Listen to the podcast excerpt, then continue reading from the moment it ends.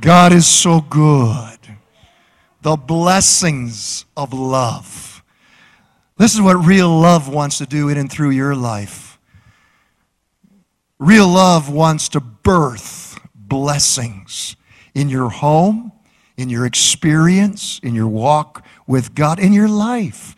There's no greater life. Turn with me to 1 Corinthians 13, the passage that we've been reading through this entire month as we end our love series this morning. 1 Corinthians 13, verse 4 Love is patient. Love is kind. It does not envy. It does not boast. It is not proud. It does not dishonor others. It is not self seeking. It is not easily angered. Would you underscore these words? It keeps no record of wrongs. Love does not delight in evil, but rejoices with the truth. It always protects, always trusts, always hopes, always perseveres. Say it with me. Love never fails. There's power in love if you'll choose to exercise that power in the name of Jesus and for the glory of God. But what do you do when somebody that you've loved confronts you with heartbreak, heartache? What do you do when life is like the title of this message this morning? The lover and the loser. Father, we ask this morning that you'll speak to us through your word. Speak to us through your Holy Spirit. Bring, Lord, we invite you to bring your healing, your restoration. In the name of Jesus, we pray this. And everyone together would say, Amen. 760 years before Christ, would you write it down? The young prophet Hosea fell in love and became engaged to a young lady with a bad reputation. She had a bad track record. Her name was Gomer. I didn't say Gomer Pyle, for those of you in my generation that grew up with that name. Gomer was a beautiful name in ancient times. And God gave the young prophet clearance to marry this girl, even though she had a bad reputation. The Bible says in Hosea 1 2, when the Lord first spoke through Hosea, the Lord said to him, Go and marry a wife who is not faithful in marriage, and have children from that woman. For the land is guilty of not being faithful to the Lord. You see, God not only planned to use their relationship as a living lesson to Israel, God planned to use it as a living lesson to all of us. Oh, Hosea and Gomer's engagement was the, the hot topic of gossip around the town in which they grew up in. The word was at the water well. Hosea is marrying Gomer. Can you believe it? The preacher is marrying that girl. Hosea dearly loved her. He believed in her. And he married her. For a while, their home was filled with the love of the Lord as both Hosea and Gomer loved each other. They loved God together. God blessed them with a little son whose name was Jezreel. But not long after the birth of Jezreel, Gomer started to feel restless like a bird trapped in a cage. She began staying away from home longer each time. Night after night, she would not come home. And then Gomer became pregnant. Not once, but twice. And Hosea the prophet, his suspicions were confirmed because he knew that the boy and the girl now birthed in his home, were not his. Yet he kept loving. He kept loving. And he kept forgiving. But it gets worse. One day, write it down, Hosea received the most heartbreaking news that any spouse could receive. His wife, the mother of their children, was gone. She was living in adultery with her new boyfriend. We can imagine Hosea running over there we can imagine Hosea pleading with his wife, begging his wife to return home, to return home to him, uh, to return home to their children, but she would not. She only laughed in his face. There I've got chores. Here I'm treated like a queen. Here I've got everything I want. No responsibilities, only my rights for me, myself, and I. But Hosea's nightmare was only beginning. The news about Gomer was going from bad to worse to shocking. Write it down with me after being used and, and rejected by all of her boyfriends. Gomer resorted to selling her body to any paying customer as a prostitute. You think I'm making this up? Hear the word of the Lord. Hosea chapter 2. Hosea writes, Plead with your mother. Plead with her. She no longer acts like my wife. She no longer treats me like her husband. Tell her to stop acting like a prostitute. The woman who became pregnant with them did shameful things. She said, I'll chase after my lovers. They will give me food, water, wool, linen, olive oil, and wine.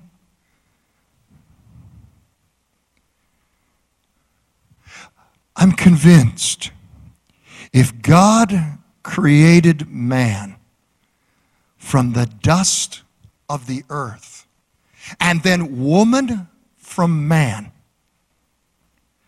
woman is doubly refined.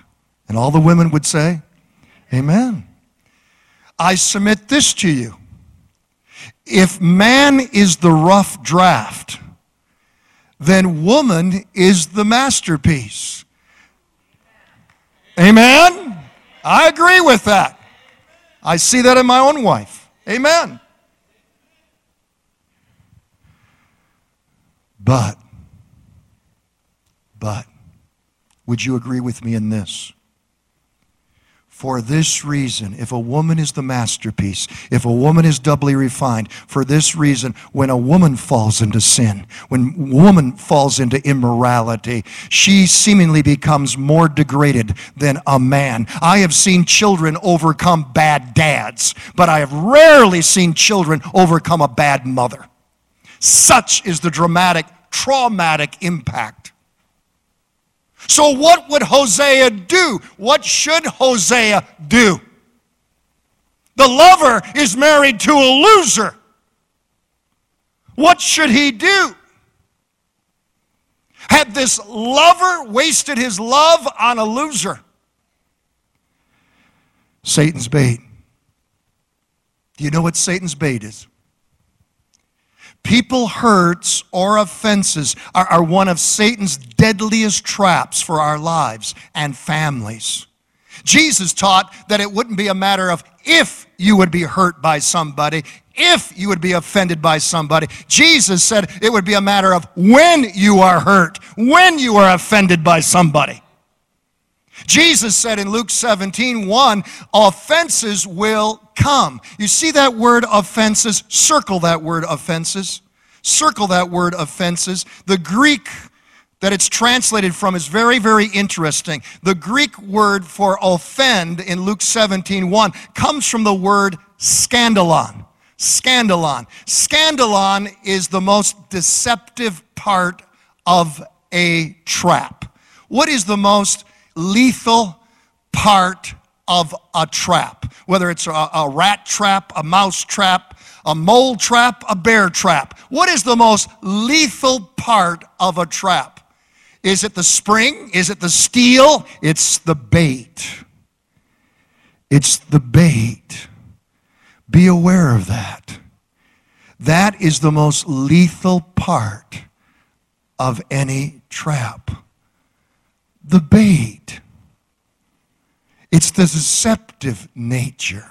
It's the seductive nature of a trap that is so deadly, that's so lethal. Offenses, people hurts, are Satan's deceptive strategy and ploy to trip you and I up, to snare our souls, and to capture us and to destroy us. For Jesus said, He's a thief who comes to steal, kill, and destroy.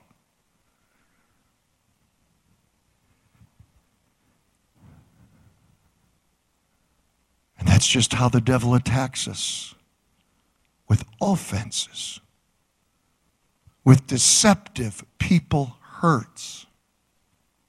You think your problem is with flesh and blood. Paul corrects us and says, We wrestle not with flesh and blood. Our real battle is with who? Satanic forces. Be aware of that. Hospital room. Man is on his deathbed. He's dying. He tells his wife to draw her ear close to his gasping breath to hear his dying last wishes. Wife, wife. She said, I'm here, honey, I'm here. Wife, after I'm dead and gone, I want you to marry Tom. Tom? You want me to marry Tom? Why marry Tom? You can't stand him. You hate him. He's your worst enemy. I want him to live with the misery I've lived with all these years. Ooh. Ooh. Offense, hurt, resentment. Who's offended you? The closer the relationship, you can fill in the blank, the greater the hurt. Count on it. The closer the relationship, the greater the hurt. Has your heartache been caused by a child? Has it been caused by a loved one? Has it been caused by a spouse? If you allow that hurt to fester, it will become resentment. It'll become bitterness, maybe even hatred. Bitterness says, I'll stay married to you, but I'm going to hold this over your head as long as you live. You know you've heard the voice of resentment when you hear someone say, What do you mean, preacher, forgive my ex?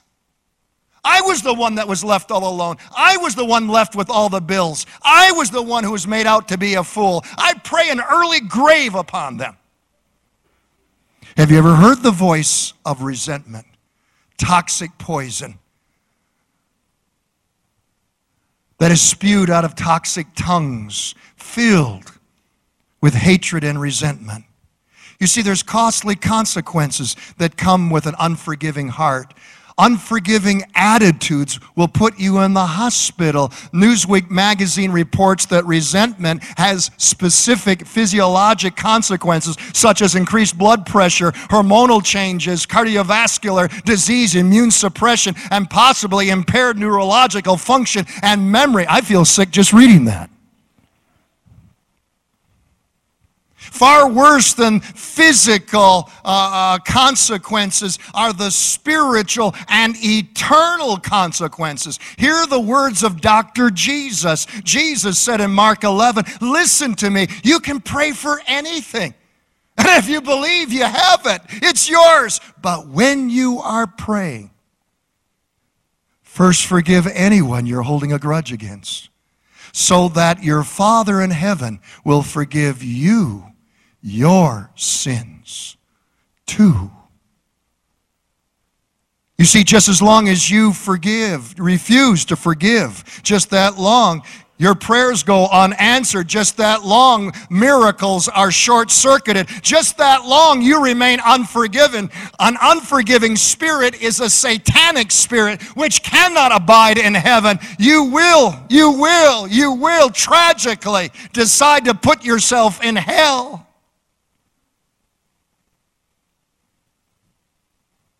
Because if an unforgiving spirit is allowed to go unchecked, you cannot make your eternal habitation heaven.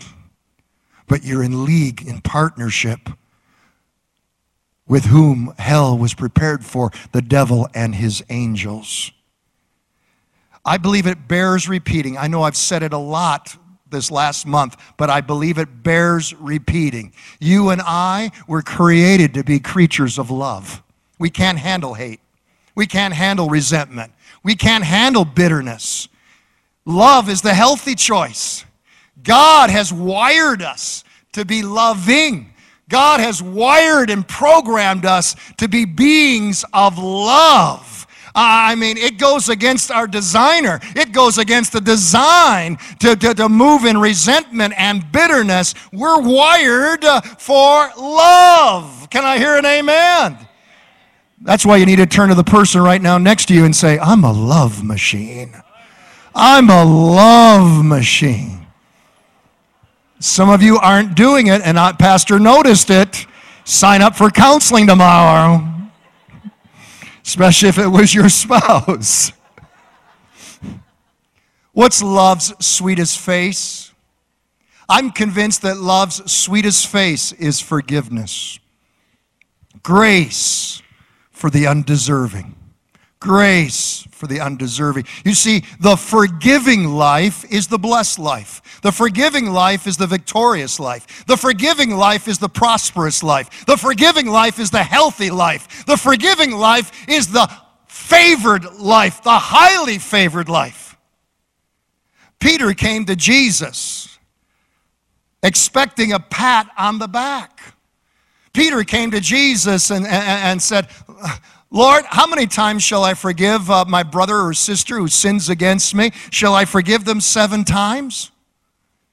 In that day and time, if you forgave somebody once, you were a good man. If you forgave them twice, you were a holy man. If you forgave them three times, you were a godly man. You were godlike. So Peter, expecting a pat on the back, says he thought, I'm going to add four onto the three, come up with seven, the perfect number. Jesus, seven times? And Jesus responds with what? No, seven times 70 times. Jesus was saying, keep forgiving 490 times, and on the 491st time, kick them. God bless you. Huh? Is that what Jesus was saying? Keep record, keep count? Seven times 70? No, Jesus is saying, forgive until it becomes a habit. Numbers were special to the Jews. Seven, the perfect number, a number of completeness and fulfillment. Seven times 70, infinity. Forgive until it becomes a holy habit. If you allow forgiveness, loving forgiveness, this face of love, restoration, reconciliation, forgiveness to become a holy habit, I promise you the successful life, a good life, a happy life, a holy life. Forgiveness, forgiveness does not condone the victimizer. It doesn't condone their injustice. It doesn't whitewash what they've done to you. Forgiveness is for you. Forgiveness cleanses you. Forgiveness frees you. Forgiveness, hallelujah, hallelujah, it heals you from the toxic poison of their bitterness and hatred directed towards you. Forgiveness, real forgiveness, makes you the master and not the slave just as long as you return resentment for resentment, just as long as you return bitterness for bitterness, hate for hate, just that long, they control you. That hurt is controlling you. It's, it's causing you to, to not sleep at night. It's causing you not to enjoy your food and lose your appetite. God forbid. It's choosing you to lose the joy of living. But when you forgive, you put yourself in the driver's seat. You declare, I will not be controlled by your hatred. I will not be controlled by your hurt and your heartache. Uh, Jesus is Jesus in me, and I choose to forgive. I choose to release. This is the day that the Lord has made. I will rejoice and be glad in it. I'm a lover, I'm not a hater. There it is. There it is. Will you choose to forgive? Forgiveness frees you, heals you. It's the blessed life. Amen.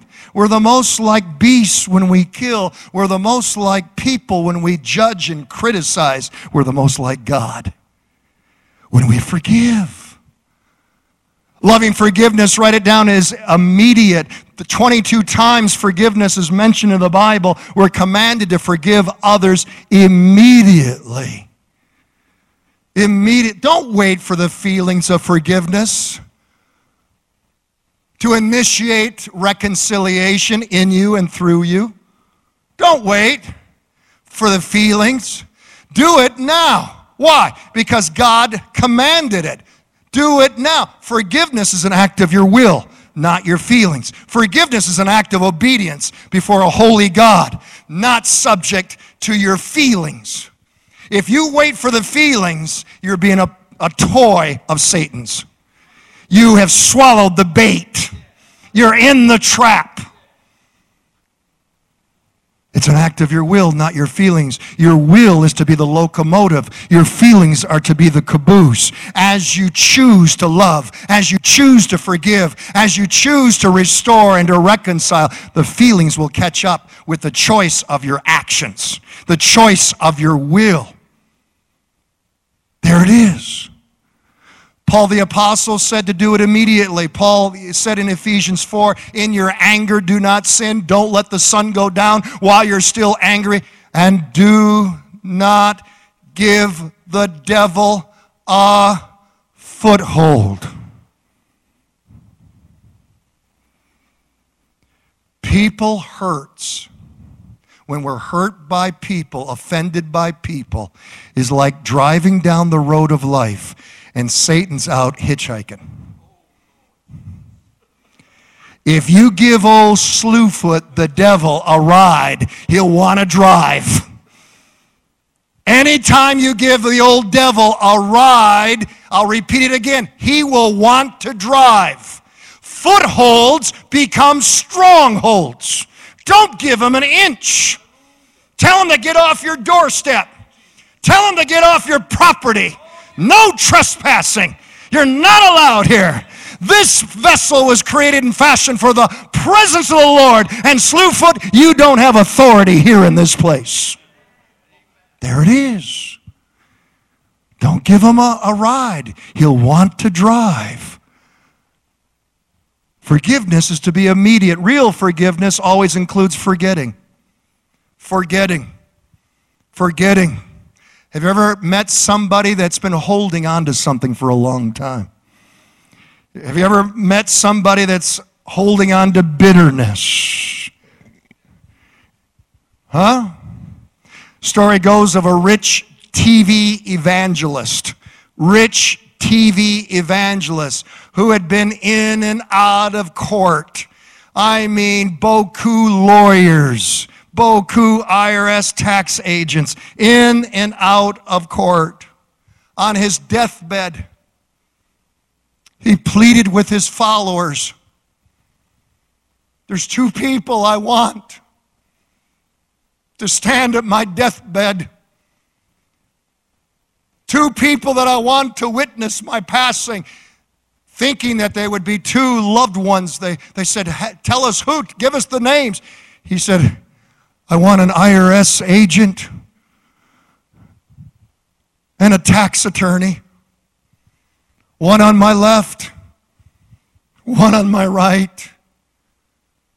The two men came and they said, Sir, that this is an honor, this is a privilege. We don't know why you've called us to stand here at your deathbed. The rich evangelist looked up at him and said, I've asked you here because I want to die like Jesus. I want to die with thieves on either side of me. Somebody was holding on to a grudge. Somebody hadn't forgiven. Somebody was walking in resentment. How many times I've heard this? Boy, if I had a nickel for every time I've heard this. Pastor, Pastor, I'll forgive, but I won't forget. I look him in the eye and say, I hope you never sin then. I hope you never sin.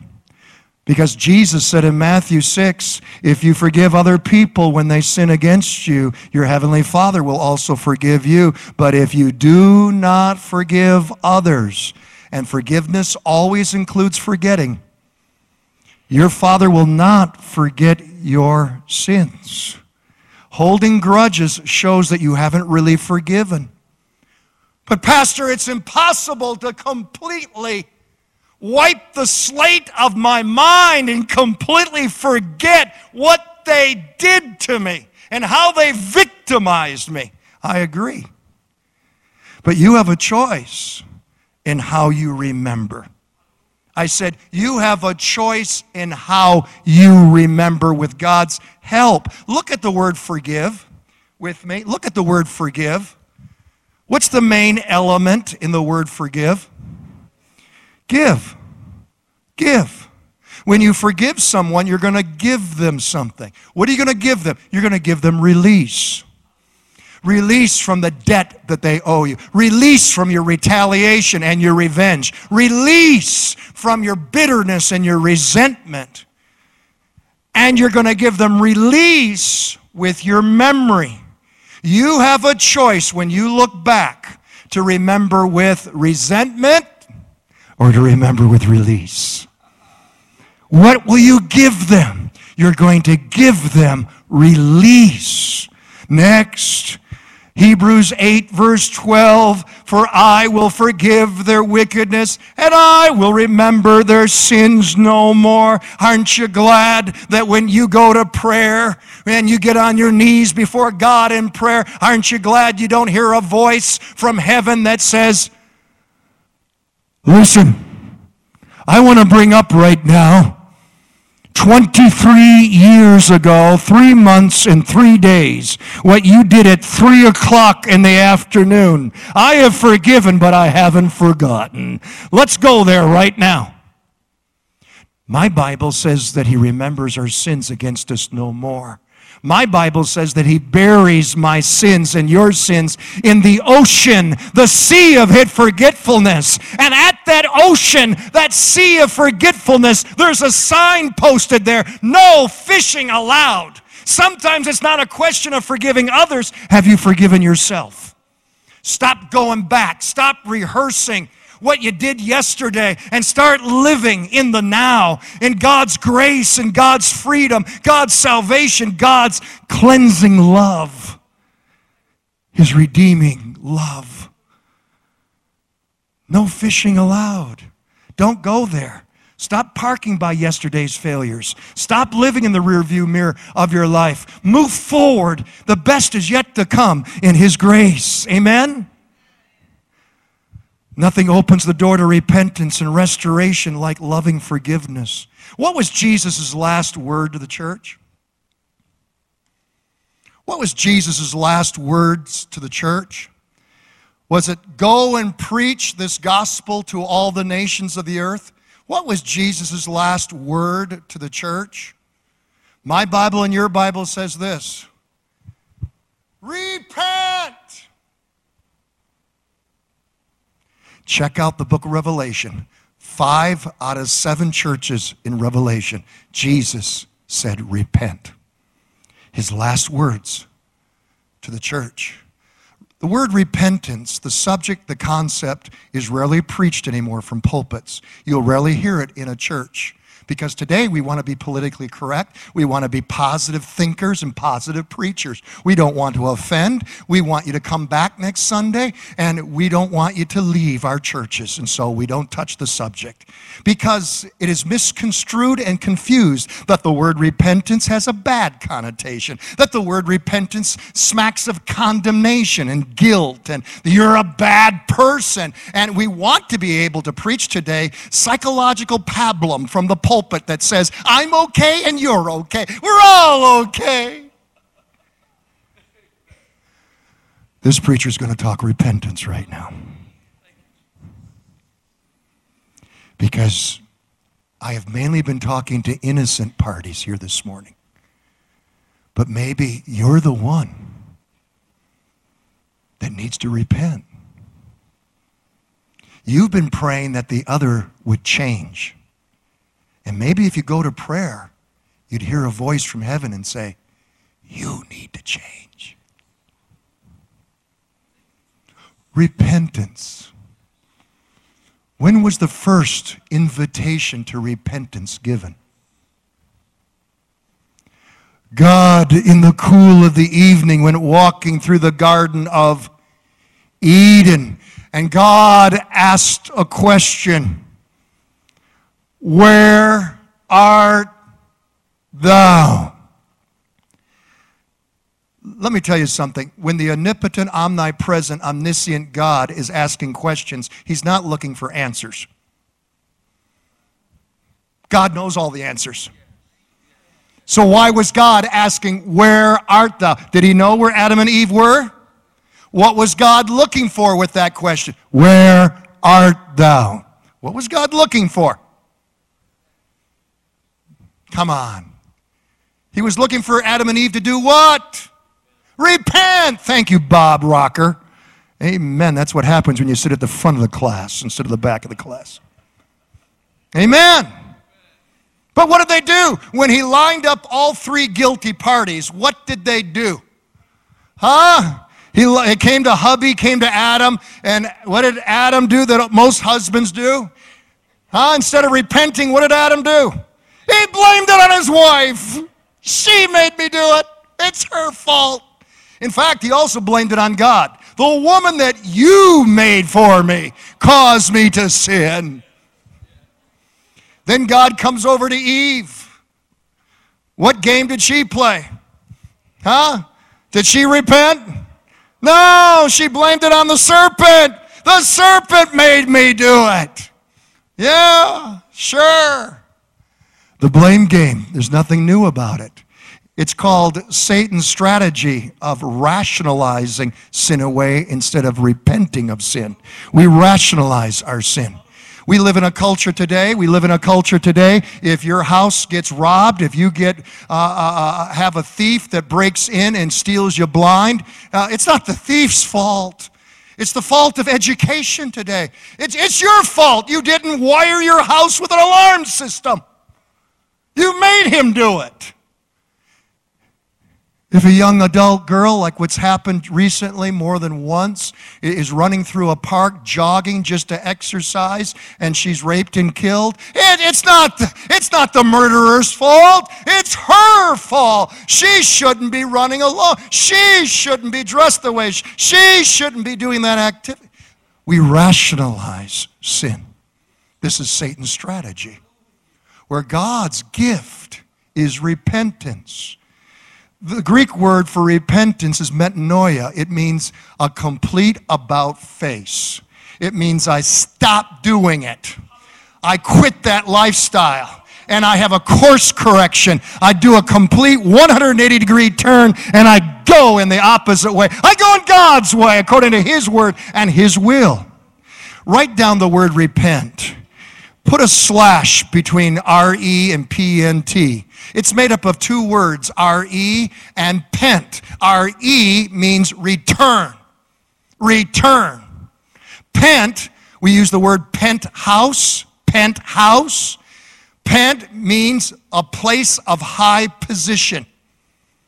Our word pinnacle comes from pent as well. It's a prominent place. It's a place of high position. So when you repent, the word repent is not a word of condemnation. It's not a word of, of guilt and you're a bad person. Repentance is returning to your place of prominence. It's being restored to a place of high position. Adam and Eve could have repented and could have returned to walking and talking with God God. Hallelujah. When I repent, I move into restoration thinking. I move into a restoration lifestyle. I'm raised up to a place of high prominence. I'm restored to fellowship with the living God.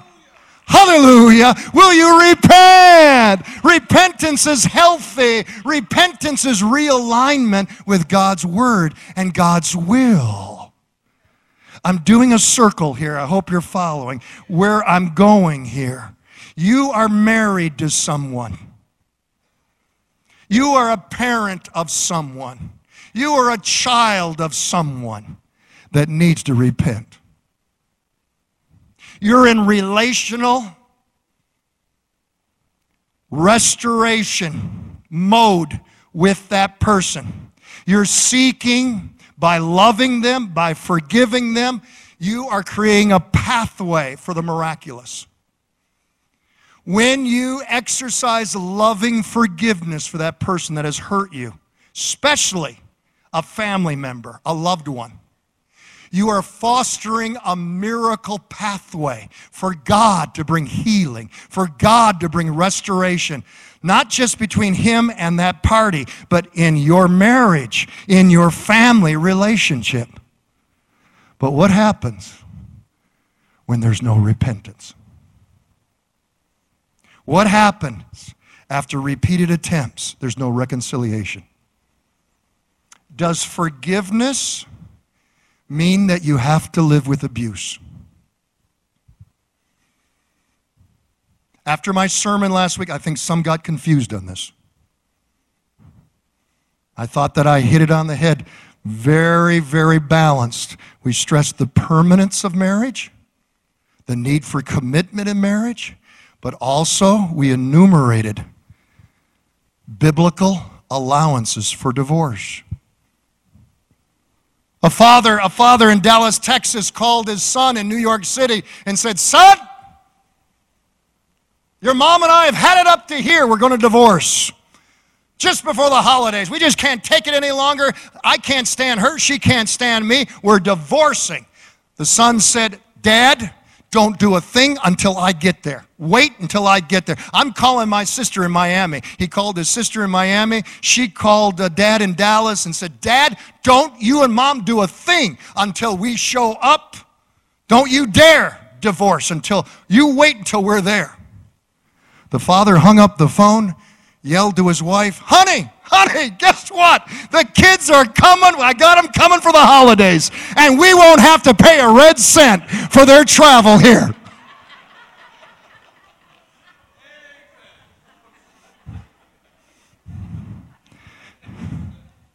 Sadly, divorce is no laughing matter. And I'm convinced it's the greatest heartbreak of all. I've cried with dozens. It's worse than a death. I used to be very, very hard against the subject until the closest I've come to it is when I've prayed over and I've hired pastoral associates who have ended up being Judases and have put the knife in the back. And the hurt goes beyond description. I cannot imagine the heartbreak of divorce. Last week we shared that Jesus, when the religious leaders came to him, they said, Jesus, Moses allowed us to have a bill of divorcement.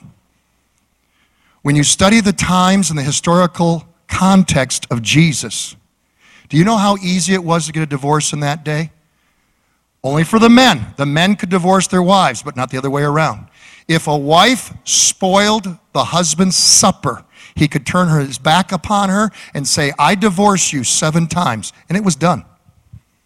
Just if she spoiled a supper. I won't go there. My wife treats me like a god. I've had many burnt offerings when she was a when we were young married. but she is an excellent cook today and a chef today. but she'll agree, our first year of marriage, boy, it was, uh, I mean, how many times can you have hamburger helper? uh, I divorce you eight times. It was done. Jesus came back, check me out in this, Matthew 19. Jesus came back and said, Yes, you were granted a bill of divorcement for the hardness of your hearts. As I mentioned last week, you can trace every divorce to either one or both parties falling away from God and selfishness and self will, self directedness, self centeredness creeping in. I want my way. Love is always giving, it's always other centered. Jesus allowed divorce for adultery. Paul went a step further and allowed divorce for desertion or abandonment. And it's basically part and parcel of the same thing adultery. I've had some men, uh, maybe it's not another woman, but it's crack cocaine. Ruining their life, ruining their marriage, ruining legalities, finances, I mean, abusing the family. That's adultery. That's abandonment. That's desertion. Incest. Abuse. These are all equal to desertion and abandonment. And Paul says in 1 Corinthians 7, verse 15, if the unbeliever leaves, let it be so. The brother or the sister is what? not bound in such circumstances. God has called us to live in what? Peace. Paul goes on to say it's better to marry than to burn. Uh, the Bible gives allowances. I believe the church has wisdom and discernment with spiritual leadership to counsel in these situations. No one has been in your shoes. No one is here to condemn. But you'll have to take godly counsel. You'll have to take the word of God, and you'll have to stand before God one day and give an account if you choose the pathway of divorce. My point here this morning if you want to seek reconciliation, if you want to see repentance uh, come into your home and your marriage and your situation, then you need to exercise loving forgiveness. When you exercise loving forgiveness, it does not mean that you're a doormat. But it does mean that in your attitude, in your communication, in, your relationship, you are fostering a miracle mentality for that soul to repent.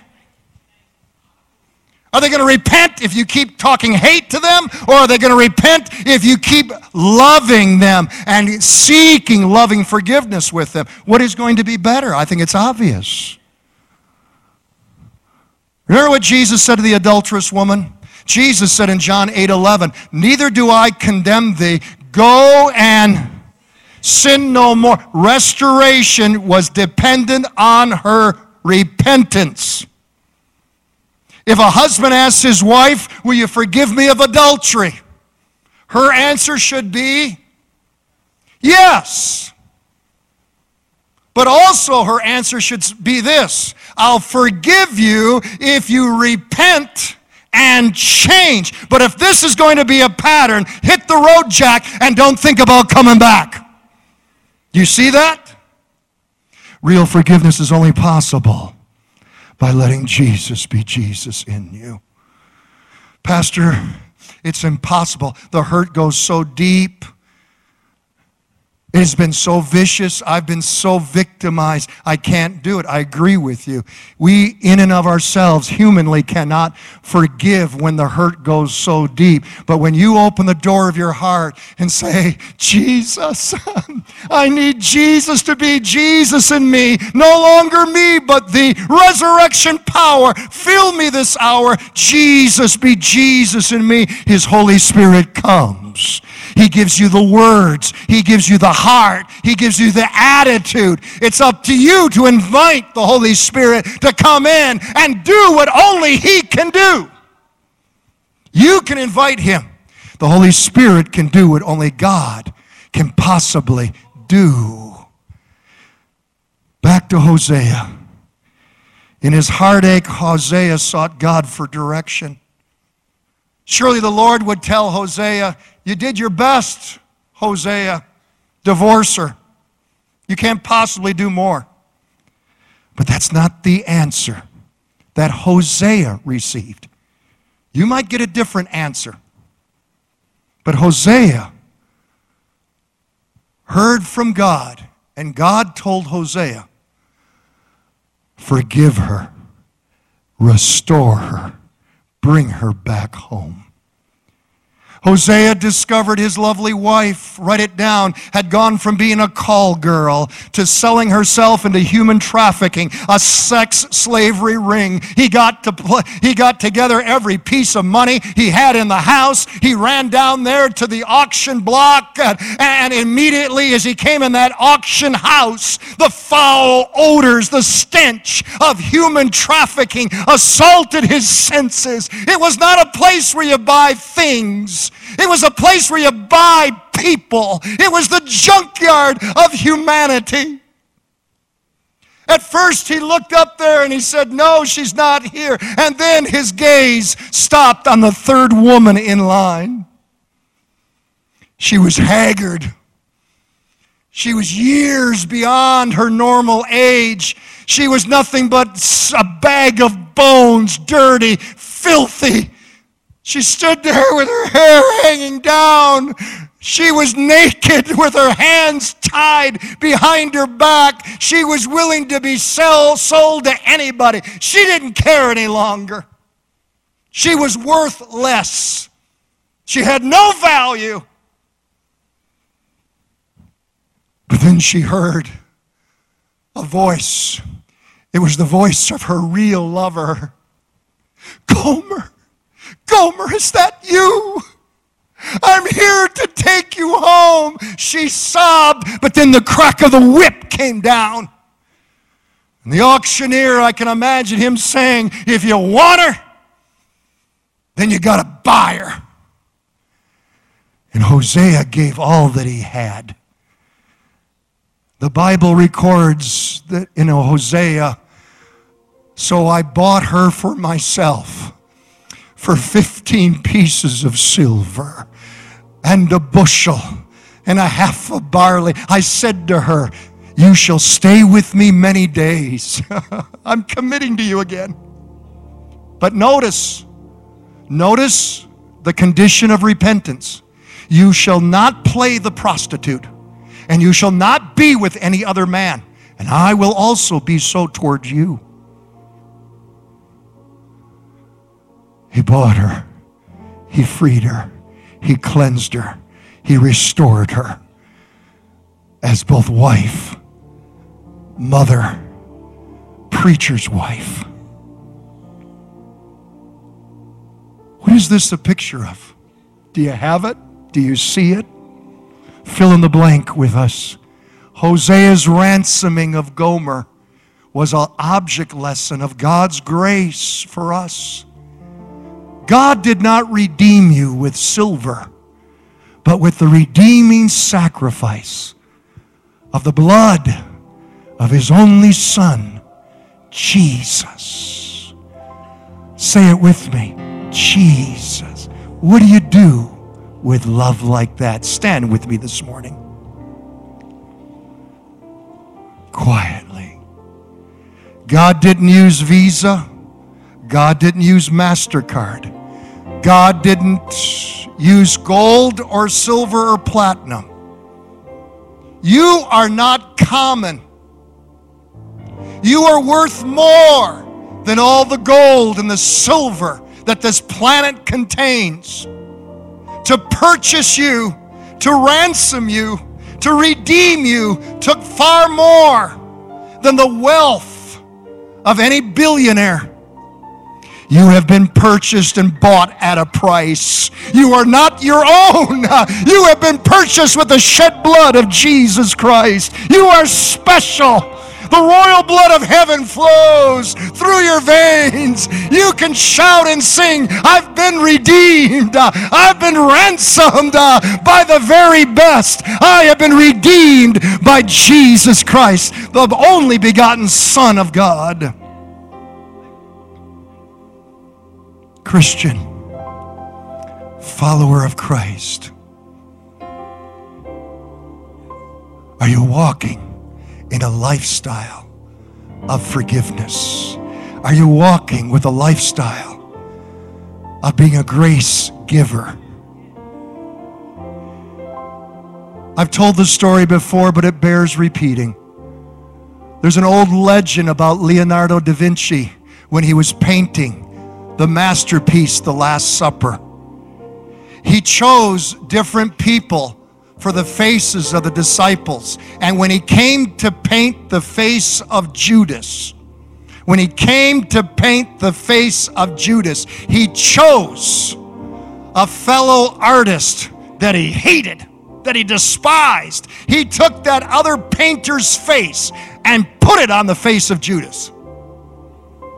But when it came to completing the masterpiece, he just could not paint the face of Jesus. It just wouldn't come out until he reconciled with that fellow artist. Only then could he come back and paint the face of Jesus. And he chose an anonymous face for Judas.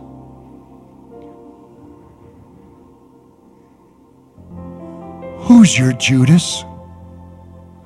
Whose face have you painted on Judas? This morning, today, right now is your time to release and walk in the lifestyle of forgiveness. Father, in the name of Jesus, we ask even right now, oh Holy Spirit, come, come Come and touch lives, restore lives, heal lives. Lord, we've been redeemed by the precious blood of Jesus. Heads are bowed, eyes are closed here this morning. There's no looking around in the privacy of this moment. I'm prepared to pray a prayer. I'm prepared to pray a prayer of salvation, a prayer that'll make you right with God and give you a home in heaven. How many of you would like to be included in that prayer? This morning, you're not sure you're right with God. You're not certain that you have a home in heaven and you want to be. If that's you, heads are bowed, eyes are closed. I'm not going to call anyone out in the privacy of this moment, would you raise your hand and say, Pastor, include me in your prayer? I want to be right with God. Just lift it up right now. It's a sign of your faith. God bless you. God bless you. God bless you. What are you going to do with the love of Jesus? Will you accept it or will you reject it? How many more? Lift it up high. What's important is that heaven sees it. Everyone, pray with me right now. Especially you that have lifted up your hands, pray with me. Everyone, pray this prayer out loud. Are you ready? Dear Jesus, I come to you right now, just as I am. I confess I'm a sinner, but you're my Savior. Save me from my sins, Jesus. I believe you died for me. I believe you rose from the dead with resurrection life. I want that life, Jesus. A new life, a changed life. Thank you, Jesus, for saving me, for changing me. I thank you for a home in heaven. I receive it as I believe it. In the name of Jesus. Amen.